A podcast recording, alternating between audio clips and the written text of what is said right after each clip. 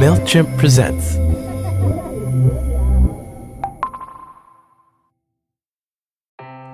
Ever heard of a cluster?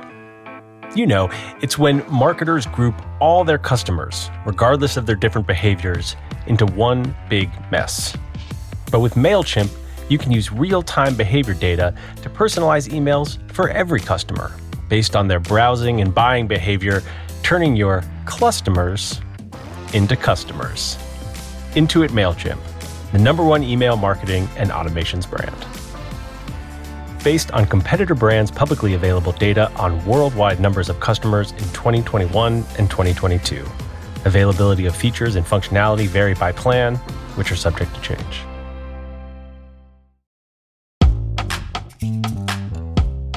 We all have that elder, you know, like an auntie, a friend, a parent, who drops wisdom on us and changes the course of our lives. This season, I'm talking to 15 incredible people about important moments they went through and how the elders in their lives got them through it. I'm your host, Jenny Yang, and this is Going Through It. This week, Chase Strangio. We don't need to just congratulate people when they graduate something or when they have a baby or when there's this thing that we consider to be pivotal in the linearity of life. What if we just congratulate you every day for just showing up and being?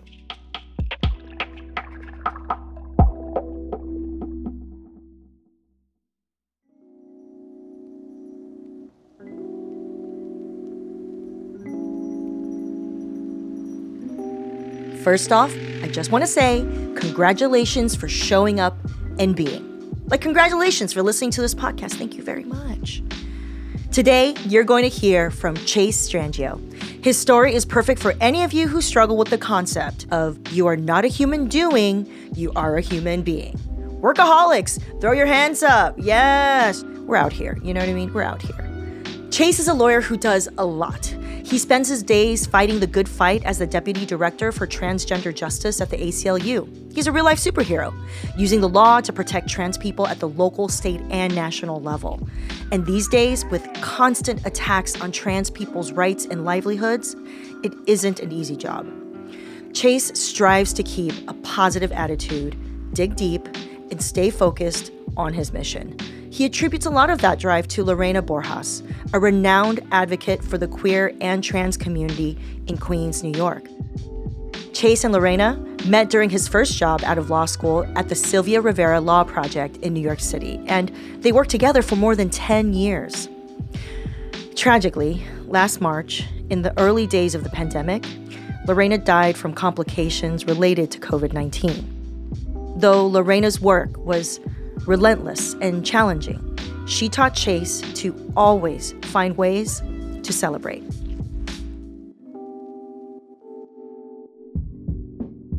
I moved from the Boston area to New York City to work at SRLP, the Sylvia Rivera Law Project, and work with trans people. So, the Sylvia Rivera Law Project is a collective organization based in New York City that works with trans and gender nonconforming people through a racial and economic justice lens with the goal of ensuring people's access to self determination of gender without discrimination or violence. I got a fellowship to work there and then was hired on as a staff lawyer. And my work focused largely on representing people in prisons and jails and other sites of confinement in New York. And so early on in my full time job there, Lorena started coming in.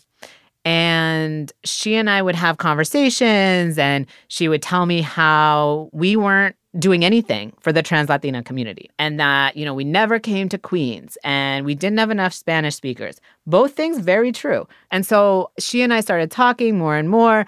What ended up happening is, you know, she saw a small opening and she was like, I'm in. And then every week, and sometimes a few times a week, she would bring four to six people, usually from Queens, who were seeking asylum, but also who need access to healthcare potentially, and who wanted to get a legal name change and get their gender markers updated. And that was sort of how our relationship began. She would walk into the office and scream my name from the elevator and wait for me to come. And that sort of was our little dynamic. This was a time when Obama was president and he started to really ramp up deportations and really escalate immigration enforcement and particularly the cooperation between local law enforcement and ICE. And this is something that we've seen since then consistently in a multitude of ways, but it was very heightened in this moment. And in New York City, one of the things that was happening consistently was that in Queens, particularly on Roosevelt Avenue, trans women were being rounded up by NYPD and being profiled as sex workers and then brought into custody and then would be picked up by ICE. And so this was this cycle that was happening. And Lorena and I had just started to develop our relationship. We were both residents of Queens. And this is when we began to show up at court together. Because what would happen is if we got to court, in time and could get the judges to release people before they ever went into DOC custody, then they were never picked up by ICE. And so we could disrupt this really awful cycle. And so we started working together 24 hours a day. You know, we would show up at court in the middle of the night, stay as late as we needed to, and start raising money for bail. And that was the work that we ended up doing together for the last decade. It sounds like you and Lorena were together all the time fighting these really brutal practices. Like, tell us more about her. She sounds amazing. Oh my gosh. Okay. So, you know, those people that you're like, you are just so quintessentially you? Lorena is just so Lorena. You know, she would wear sort of like flowing pants, and then she always had her hair back and had just these like really radiant, loving eyes and so much energy. And she always had, you know, like beautiful jewelry on, big, just like queer trans energy, like grandma trans, and always carried like a little rolling bag, like not a suitcase, but like, you know, like a New York City rolling bag that's like metal with canvas around it. And she would have in it like stacks and stacks of papers with people's names and what they needed and what organization she was going to take them to. What Lorena did was essentially run multiple organizations of so many people who had so many different types of support that they needed, ranging from like, you know, 16, 17, 18 year olds to like 50, 60, 70 year olds. And she kept charts and lists and tables of everyone and then would bring people in shifts to different service based organizations in New York. So she was the lifeline for so many people who are likely to end up at the intersection of the criminal and immigration enforcement systems. And she made sure that nobody was picked up off the street and, and forgotten. I mean, the work just sounds so hard, you know, just constant crisis mode. Uh, like, how did she even find room to breathe?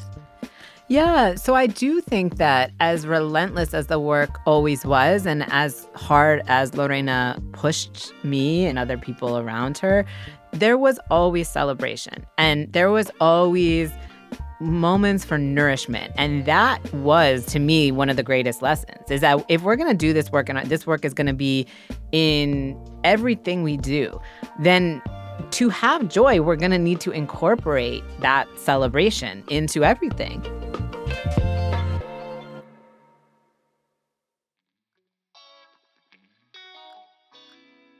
It was, I think, one week in, in 2011, totally random in the summer.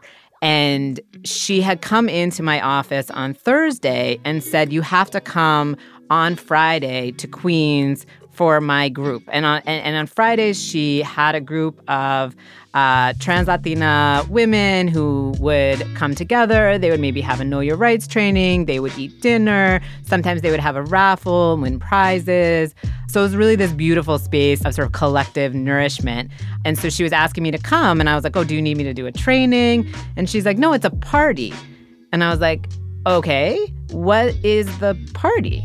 And also, you know, we we're going back and forth. Like my Spanish isn't great, and her English is better than my Spanish. But so we're we're trying, mm. and I'm like, and it indicated that the party was for me, but I was like, that can't be right. You know, like I didn't do anything. and like most of the time, I'm just like frenetically trying to get my work done and support her and other folks. And and so then, you know, it's it's Friday, it's the summer in New York. I'm exhausted and I'm like, all right, going to Lorena's group. I don't know what's happening. I was very much uh, you know, wanting to show up with Metro cards. I remember that, bringing a bunch of Metro cards because I wanted to make sure everyone could get home. So I had like you were you were still you were still working yeah. in your brain. You're like I'm there, I'm to, there work. to work. I'm like I'm sure we're gonna do a know your rights training. I got my Metro cards, and I get there and everyone's like Chase, congratulations, and I'm like what did I do? Congratulations. And then I'm like so nervous. I'm like, oh God, they think I did something or I won something or like it's my birthday. And and so everyone's just like so welcoming and jovial. And I come in and they just are like, your cake. And I was like, my cake? What? And Lorena had purchased I mean, it must have been like a three hundred dollar cake. Like it was this. It was like a wedding cake. it was maybe like four feet by two and a half feet. This gorgeous tres leches cake that she had got from Brooklyn. Like she had. I don't even know how it was transported. and it said, "Congratulations, Chase." Oh my god! Just a massive cake. And I was like, What is this? And I, you know, of course, my instinct is to be like, you know, full on imposter, like, I don't, this is a mistake. I don't deserve this. I'm like someone who like will bump into a table and apologize to it. And Lorena was like, Chase, this is your celebration. And I was like, but what about you congratulating me for? And she was like, we're congratulating you for being you. And I was like, oh shit, wow, that's really nice. And we had this whole night where people were just like, congratulating me and supporting me and holding space for me. And I didn't need any of that. I was just so taken aback by this willingness to cultivate this celebratory space in the midst of what was like a survival space, a space to sort of carve out like systems of support and resources for different people. And here they were pausing to say, you know what? We're going to celebrate and congratulate you with this massive cake and there was tons of food. That was the other thing. It wasn't just the cake. It was a full dinner. There was chicken and rice and beans and tostones and we're like we are going to celebrate this friday. And we stayed and we hung out all night and i went home with like enough tres leches cake to like feed everyone i knew for like a month uh, which is, was great for me.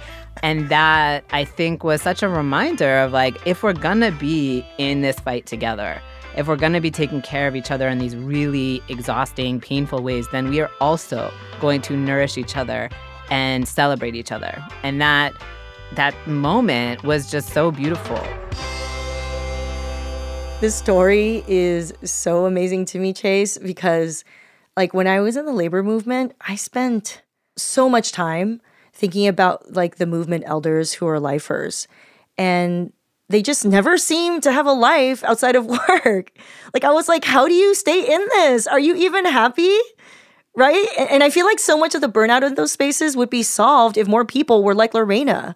You know, like let's celebrate just to celebrate. It it's like this kind of work is so grueling sometimes and like for me, I had to draw some hard boundaries, and that meant leaving entirely. So if we still want people to do this work, I feel like we got to fix this shit. And also, actually, by the way, I love that it was congratulations instead of thank you. Like saying thank you or practicing gratitude is one thing, but there's just something totally different about congratulations. Yeah. You know? It was like, no, we don't need to just congratulate people when they graduate something or when they have a baby or when there's this thing that we consider to be pivotal in the linearity of life. What if we just congratulate you every day for just showing up and mm. being? And then we see each other in that way where we can celebrate these, you know, smaller moments of just collectivity and mutual care. And that felt very special. And I was, you know, often one of the only trans lawyers that they saw, and that there was something that felt worth celebrating when you have sort of shared experiences of identity that are themselves incredibly divergent too. And I think there was a celebration of the just possibility of trans people existing in a multitude of ways. And I don't know that that was the explicit purpose of the cake, but I always felt that from Lorena generally. Oh, it's so beautiful. I know that Lorena passed away last year towards the beginning of the pandemic, and I can't imagine how difficult that must have been. Can you tell us a little bit about how she passed? In some ways, my whole experience of the pandemic was shaped by living in Jackson Heights near Elmhurst Hospital, being in the very sort of epicenter of those early weeks and months of the pandemic. And, you know, by the time that I was working from home in mid March, Lorena was sick with COVID. And at first, we were texting, and she was talking about how she was raising money because she was so worried about what was going to happen to the trans girls in the neighborhood. And she was, you know, from her first admission to the hospital, working on a fundraiser for trans Latina folks in Jackson Heights and Queens to help support people through the pandemic. And that was, you know, mid March, and she was admitted to Elmhurst. And then she was discharged and thought she was doing better. And then things got worse, and she ended up at this time, it was like late March, and Elmhurst was completely over capacity in terms of treating people. And then she ended up being transferred to uh, Coney Island Hospital, so far away from all of the people who are, you know, her family. And she was still texting for a while, and then she ended up becoming unconscious and and then dying in Coney Island at the hospital there on March 30th of 2020 of COVID. And it was so excruciatingly painful. And we held a Zoom memorial that night and there were like 300 people on and we were, it was in english and spanish and everyone was like crying and we couldn't touch each other. We couldn't comfort each other in any way that we had known in the past. And and yet lorena still brought us all together and we still laughed. It was it was as beautiful as it was haunting and devastating. And i think you know I think about the fact that, you know, she was vulnerable to COVID because she was working and out in the streets and doing outreach to people. She was vulnerable health wise because she had faced so much systemic discrimination throughout her life as a trans person, as a as an immigrant, as a person who did face different experiences of incarceration, of criminalization, of being precariously housed. And then when she was sick, she was afraid to go to the hospital because of how much transphobia people experience and how much xenophobia people experience in the hospital and are, are turned away, are not believed, are called the wrong name. And all of those things push people away from the healthcare that they need. And when we think about, especially on times like Trans Day of Remembrance, all of the trans people who are murdered because of individually perpetrated violence, there's also the reality that trans people are murdered by state neglect, by systemic discrimination. And the fact that Lorena was one of the first people to die from complications related to COVID is not an accident. As we know, this is not a virus that is hitting people equally because we have so many health disparities. And her death was a very painful reminder of that. Yeah. Lorena Borjas was only 59. Like, what a loss. How do you honor her memory? So for me, I try to hold Lorena with me with everything I, I do. And I would say that in many ways, I didn't know how to come into my own as a lawyer and as an advocate until I met Lorena. And that, you know, she was a partner in the work for me. My instinct was to not push or to not demand that we take up a lot of space. You know, what she taught me is we're going nowhere without taking up space. And if the world is trying to make her people so policed and locked away then she, you know, continually would show up and say, you know, you have to join me in this fight because you're the lawyer. you have to go see these people in jail. You have to go to court and demand this. And so I think that there was no universe in which I was going to go from my little one year out of law school self to the lawyer that I am now without Lorena pushing me to to celebrate more and to take up more space. You know, I'm never going to forget her way of showing up for me to cultivate nourishment and food and joy and congratulations even when you know we're confronted with so many really relentless attacks on people that we love and care about. And so you know that's that's going to be the way that i carry her always um, is that we're going to have cake even when everything feels like it's going to shit we're gonna we're gonna make sure we have you know sweaty summer nights in new york with big ass cakes I love this idea of making time and space, you know, for big ass cakes. And, you know, to just celebrate people around you for just being.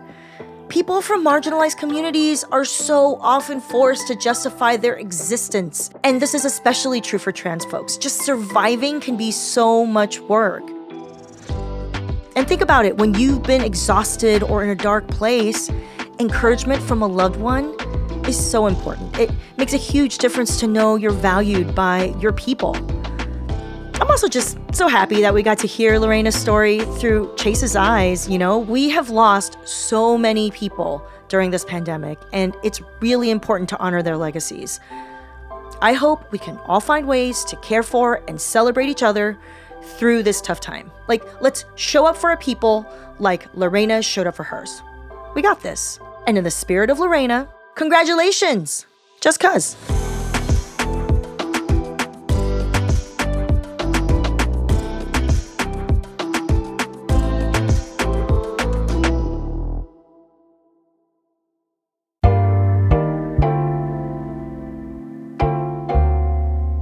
Going Through It is an original podcast created in partnership with MailChimp and Pineapple Street Studios. Executive producers for Going Through It are Jayanne Barry, Jenna Weiss Berman, and Max Linsky.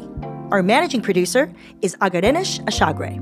This season is produced by the all star team of Sophia Steiner Evoy, Emerald O'Brien, and Yinka Rickford Angwin. And we're edited by the irreplaceable Aaron Edwards. We're engineered to perfection or very close to it by Davey Sumner. Our theme music was produced by Raj Makija. Dawood Anthony also produced original music for this season with additional tunes from Epidemic Sound and Blue Dot Sessions. Legal services for Pineapple Street by Bianca Grimshaw at Granderson Des Rochers. Extra special thanks to Himia Freeman for his support on this production. And of course, the biggest thanks to my own elders for everything and for being the inspiration behind the show. Mom, Dad, Margaret Cho, Traci Kato Kiriyama, Keiko Agena, Tim Sams, Gina Lu Gong, Quan Feng, Michelle Ko, and so many more. And thanks in general to my loud ass partner, Corey Higgs, for staying quiet in the house for me. And thank you for listening.